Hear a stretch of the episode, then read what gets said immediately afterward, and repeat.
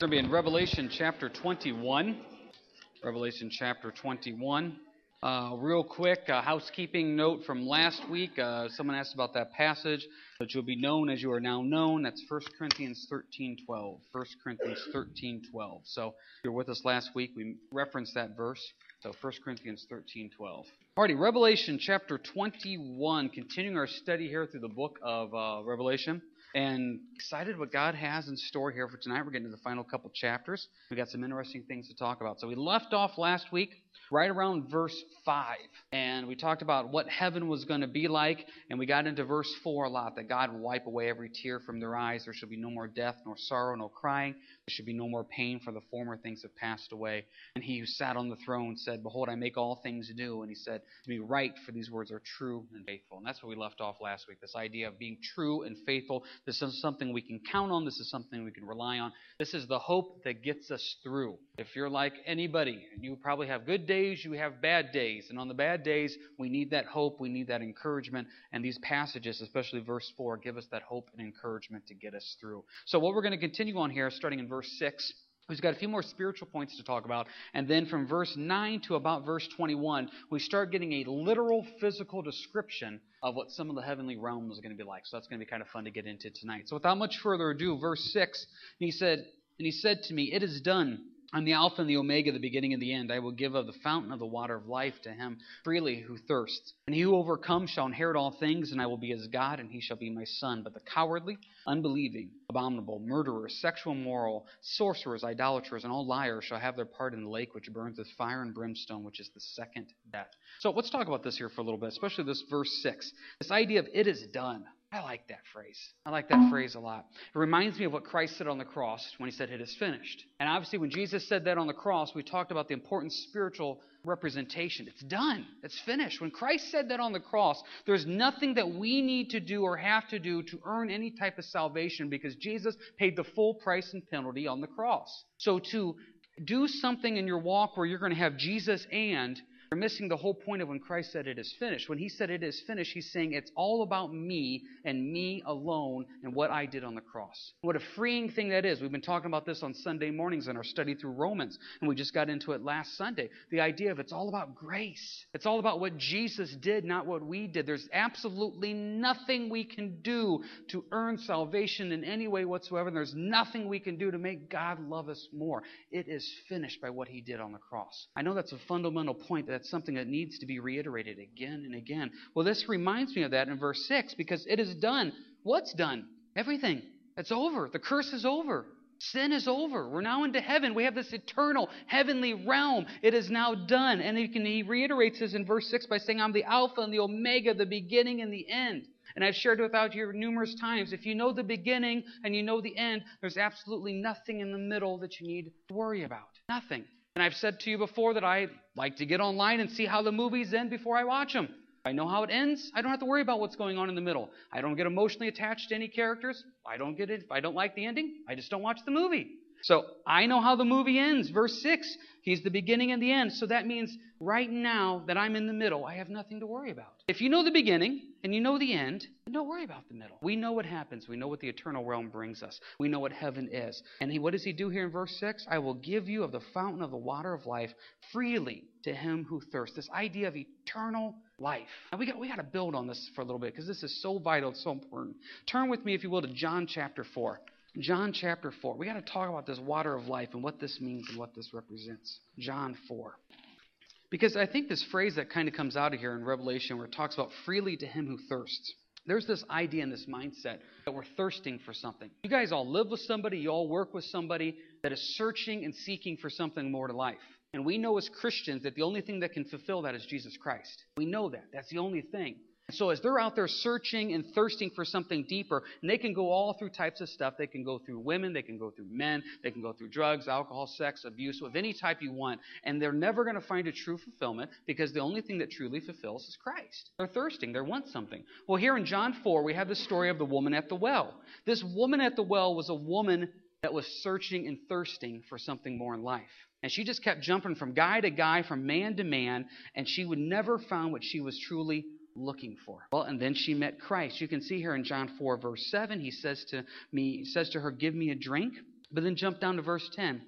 He says, Jesus answered and said to her, If you knew the gift of God and who it says to you, Give me a drink, you would have asked him, and he would have given you living water. And look what Christ says in verse 13 Whoever drinks this water will thirst again, but whoever drinks of the water that I shall give him will never thirst, but the water that I shall give him will become in him a fountain of water springing up into ever lasting life.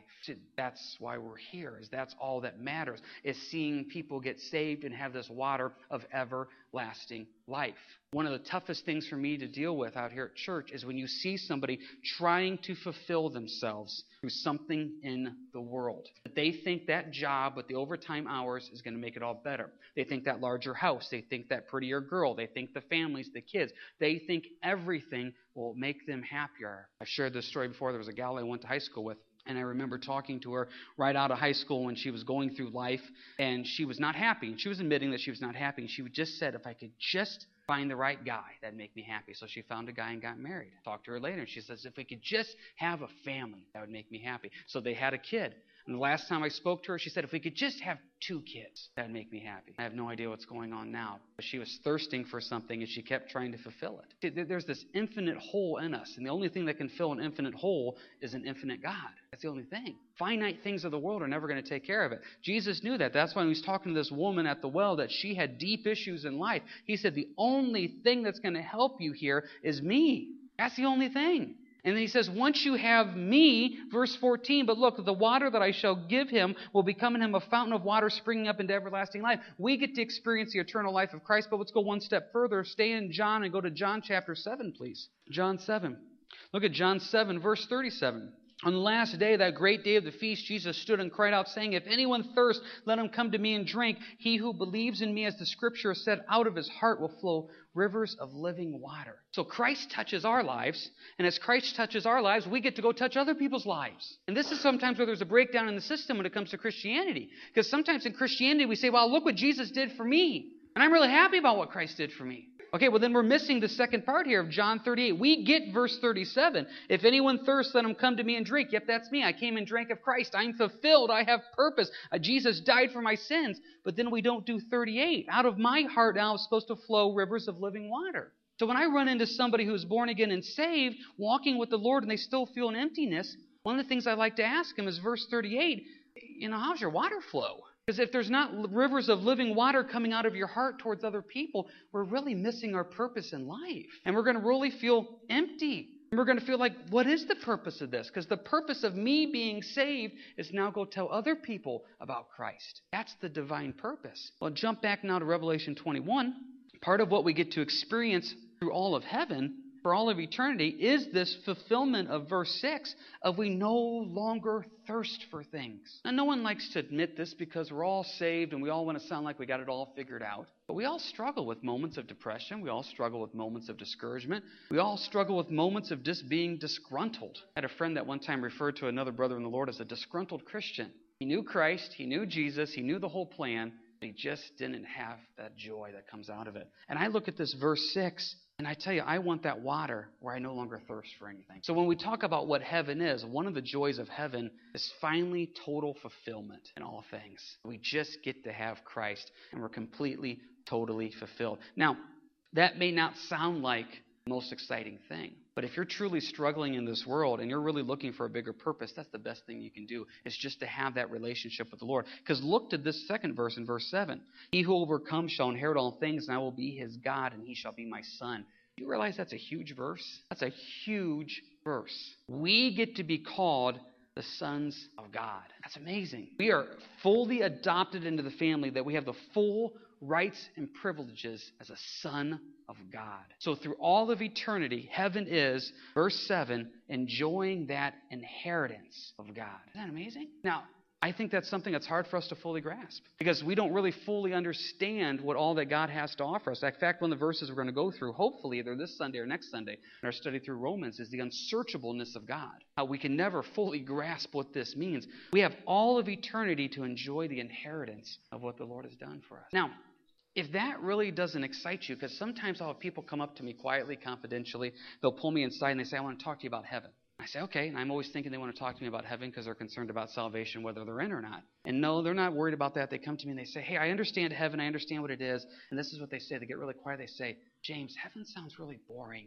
Sounds like, I mean, are we just going to like twiddle our thumbs for all of eternity and just kind of like, yep, this is heaven? And I think we forget what part of heaven is. Part of heaven is, as we talked about last week, verse 4, no more pain, no more tears, no more sorrow, no more sadness. Heaven is, verse 5, all things are new. We get a fresh start in Christ for all of eternity. Heaven is verse 6, having that fountain of water of life that we no longer thirst. And heaven is verse 7, we get to hang out with our dad for all of eternity. Now, if you didn't have a good relationship with your earthly father, that doesn't sound like heaven, that sounds like hell. Because maybe some of you don't want to hang out with your dad for all of eternity. But I would hope that if you had a good relationship with your father, go back to when you were a kid. I'll tell you right now, I got four boys at home, a fifth one on the way. I think, I hope, if you'd go up and ask my kids, if you could do anything, what would you want to do? I almost guarantee they would say, I want to spend all day with dad. When I have to leave, it's like the end of the world. When are you coming back? How long are you going to be gone? What are you doing?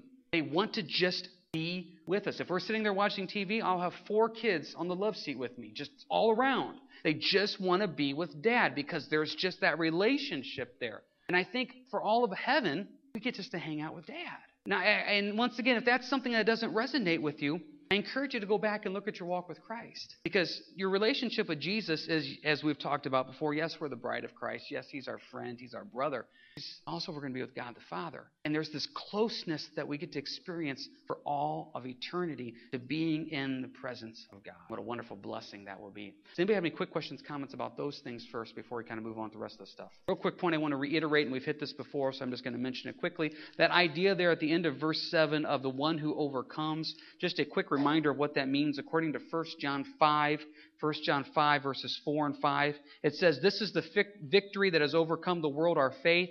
Who is he who overcomes the world but he who believes that Jesus is the Son of God? So if you look there in verse 7, where it talks about he who overcomes, overcomes means you overcome the world and you accept Christ as your Lord and Savior. Now, we talked about the blessing of heaven thus far. No more pain, sorrow, sadness, verse 4. All things made new, verse 5. We have the water of life, verse 6. We have the inheritance, verse 7. But we also have to mention verse 8. But the cowardly, unbelieving, abominable, murderers, sexual, moral, sorcerers, idolaters, and all liars shall have their part in the lake which burns with fire and brimstone, which is the second death. See, we're talking about the joys of heaven here for all of eternity, but we also have to present the flip side of this. There's the eternal blessings of heaven, but there's also the eternal torment of hell. And it's important that that passage gets lifted up to show both sides of this. And a passage I always like to do as a bookmark with that is Matthew chapter 25, verse 46. It says, These will go away into everlasting punishment, but the righteous into eternal life. It's that black and white. There's either everlasting punishment or there's eternal life. That's the importance of knowing Christ as your Savior. And as we've said out here in almost every Revelation study, we can sit here and talk about the Antichrist, the mark of the beast, and the eternity of heaven, but really what it comes down to are people saved, not saved. That's all that matters. So when you see these passages here, like verse 8, it reminds us that we're talking about this eternal blessing of health and being with God and the water of life and enjoying for all of eternity. But look at that last phrase one more time at the end of verse 8 the lake which burns with fire and brimstone, which is the second death. There's also an eternal hell. That has to be mentioned to show the flip side of that. So, we're done talking about the spiritual side of heaven, if you will, the inheritance, the no pain, dwelling with God, the eternal life and fulfillment. Now let's talk about the physical. Look at verse 9. Then one of the seven angels who had the seven bowls filled with the seven last plagues came to me and talked with me, saying, Come. I will show you the bride, the Lamb's wife. And he carried me away in the Spirit to a great and high mountain, and showed me the great city, the holy Jerusalem, descending out of heaven from God, having the glory of God. Her light was like a most precious stone, like a jasper stone, clear as crystal. And she had a great and high wall with twelve gates, and twelve angels at the gates, and the names written on them, which are the names of the twelve tribes of the children of Israel. Three gates on the east, three gates on the north, three gates on the south, and three gates on the west. Now the wall of the city had twelve foundations, and on them were the names of the twelve apostles of the Lamb. And he who talked with me had a gold reed to measure the city, its gates, and its wall. The city is laid out as a square. Its length is as great as its breadth.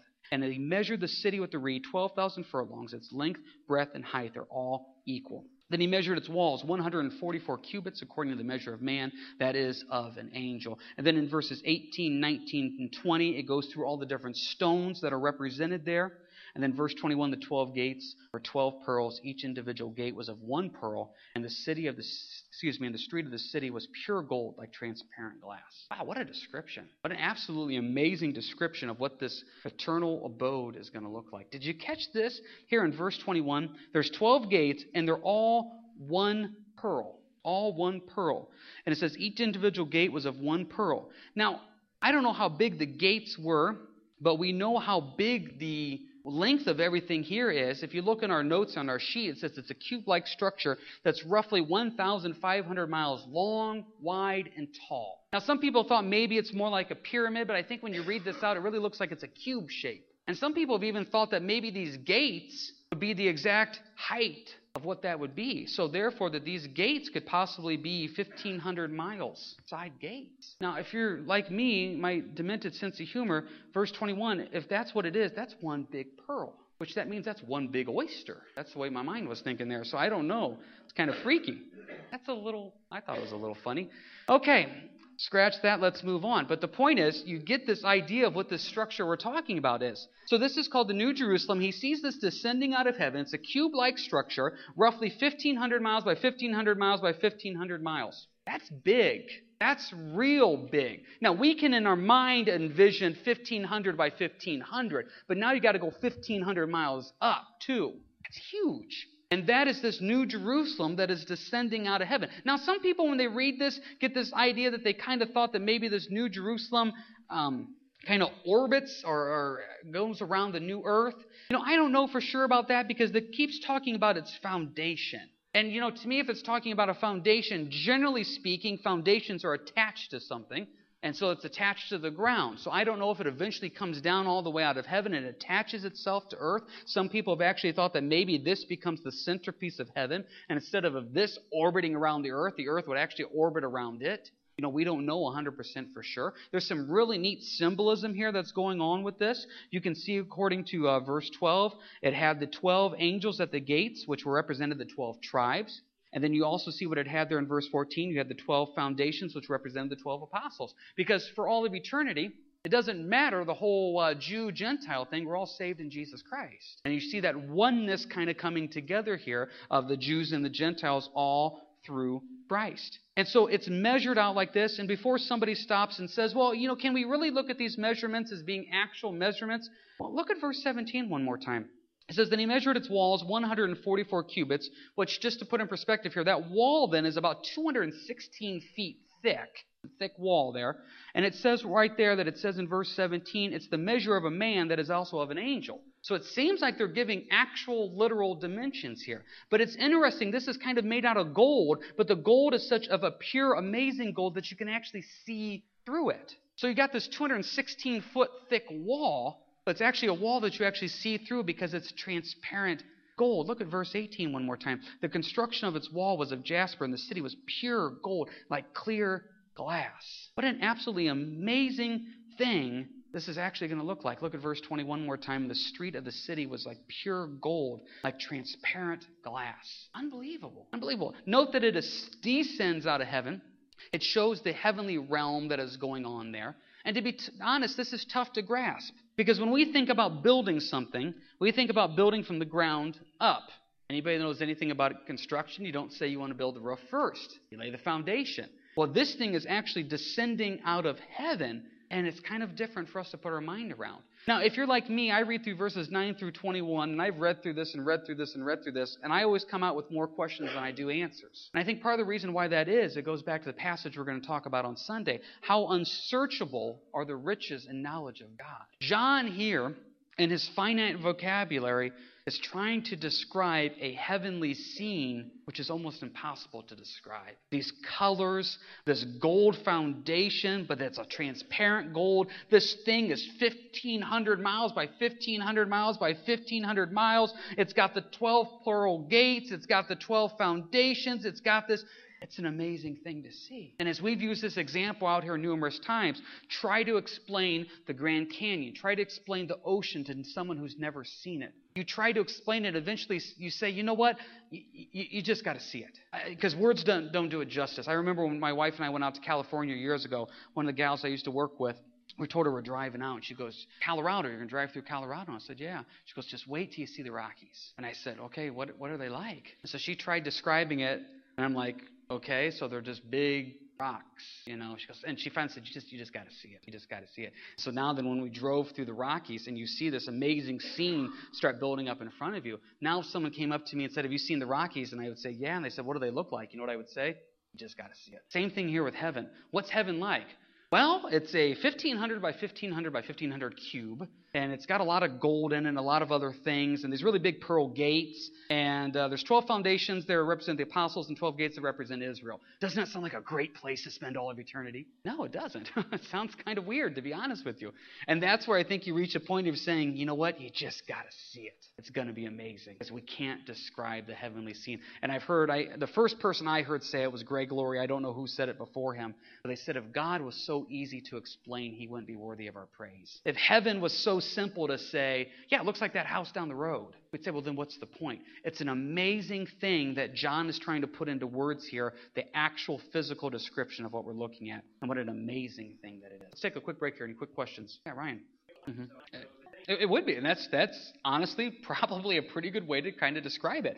And that's where I would always go back to everybody, and don't forget, it goes back to verse one of Revelation 21. I saw a new heaven and a new earth. For the first heaven, and the first earth had passed away, and there's also no more sea. The earth that we think of now is going to be totally different. It is. And once we mentioned before that idea of there being no more sea, we've even talked about how the ecology of earth is going to be totally different. So yes, in our mind right now, when we're thinking in the realm of gravity and we're thinking of the realm of atmosphere, we think of this structure shooting up in the sky 1,500 miles, and we say, I don't think that would work. This is a brand new ball game with whole different types of rules. And so, therefore, if that's the way the Lord has intended it for it literally to sit on the earth, it's going to work. If He has it intended to be some type of sphere going around the outside of the earth, it's going to work. But it is. It's kind of an interesting thing to look at and think about. Anybody else have anything here? Yeah, Ron.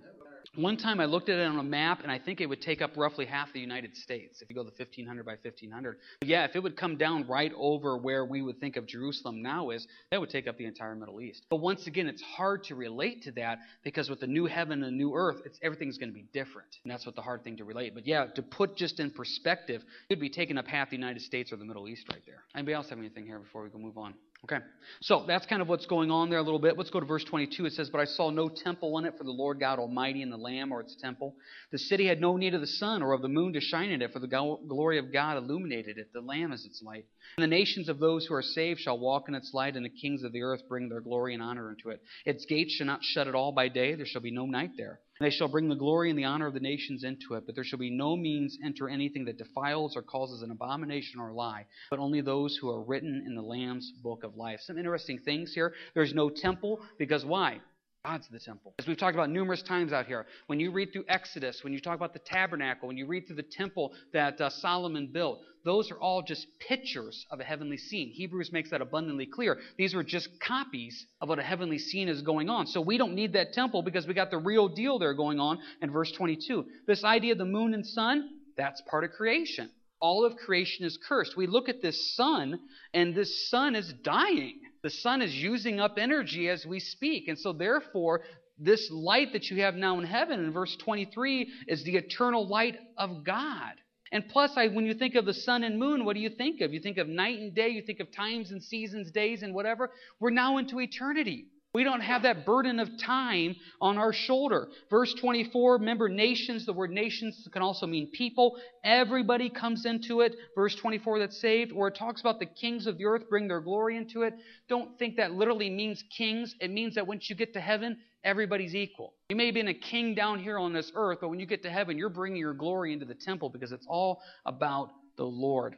Verse 25, gates are always open. If you know anything about Old Testament, when they had the walls of the city, they always closed the gates at night for protection. Same thing, I assume when you guys get home before you go to bed, you lock your doors. Protection. Well, in verse 25, there's no fear. There's nothing to be worried about. The gates are constantly open. Once again, verse 26, it's all about the glory of God. And verse 27, there's nothing we need to worry about there. Born again and walking with the Lord, we're in there. That's the amazing thing about it. What a neat, amazing picture of what this heavenly scene is like, what it represents. And like I said, I just sit here And I keep chewing on this and chewing on this. And I just really feel like the Lord sometimes keeps saying, just just wait. Just wait till you get there. And once you get there, you'll see what it's really going to be like.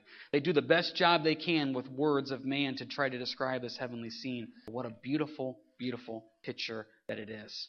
Does anybody else have any final questions? Yeah, John. I don't take it that way. I take it to mean that part of the reason why you closed your gate at night was to keep the bad things from getting in. I take verse 27 to mean that nothing can come in because there's nothing bad to come in. That's the way I kind of take it. It reminds me when I talk to my kids at night. It's like, you know what? There's nothing under your bed. We don't even have to worry about it. We can look. We can leave it open. There's nothing to worry about. That's the way I kind of take it. So, yeah, Ryan. Yeah, it is, and that's kind of an interesting way to look at it. And I haven't studied this out completely, but I have read before that if you go back and look at some of the dimensions of the like Solomon's temple, that a lot of the dimensions were very cube-like in its dimensions there. And I haven't gone back to actually, you know, work out all the math there and stuff. And some people have taken the cube to be this idea of almost this perfect symmetry of, of, of God, the perfection of you know, you know, height, you know, length and width are all equal to each other there, and showing that idea of complete perfection. It's an amazing thing because when you stop and you think of heaven all of us have our picture of what we thought heaven was. And when you look at this description on Revelation 21, it, it makes us rethink a little bit, uh, kind of, of what's what's going on there. So, kind of a neat thing to kind of chew on, though. Pretty cool thing. Maybe else have? Yeah, surely. Mm-hmm. Well, uh, chapter 22, we get into some stuff over there. If you see in verse chapter 22, it talks about the pure river of water, and then what you have here going on in verse 2 as you said, in the middle of its street on either side of the river was the tree of life. So we'll get into that next week a little bit about the meaning of what that represents. But that uh, that comes up next chapter. Alrighty. No one else has anything? Let's have a word of prayer and we'll let you guys go then. Heavenly Father, we just come to you now in the name of Jesus and we just uh, stop and thank you for the time to be here, Lord. Lord, we just um, all that matters, all that really matters is just you, Lord. And help us to keep that perspective and help us to keep that mindset in what we do and what we say. Lord, it's not about us. It's not about the struggles we go through, Lord. It's about seeing people come to know you. Lord, we know the eternity of heaven. We know the eternity of hell. And I pray that we would be lights and witnesses in all that we say and all that we do. And Lord, give us that purpose in life, that fulfillment that only comes through you. And Lord, just as your word said there in John 7, we pray that out of us would flow the water of life, that we'd be a light and a witness, Lord. And we pray that in the name of Jesus. Thank you for this time to be in your word. And Lord, thank you for the eternal home that you left to go make for us. Um, Lord, when you said you would build and prepare a place for us, you weren't kidding, Lord. Thank you for that. We lift this up in your name. Amen. Don't forget Heart to Heart this coming Saturday, and uh, we'll get into Revelation 22 next week. You guys have a good week and God bless.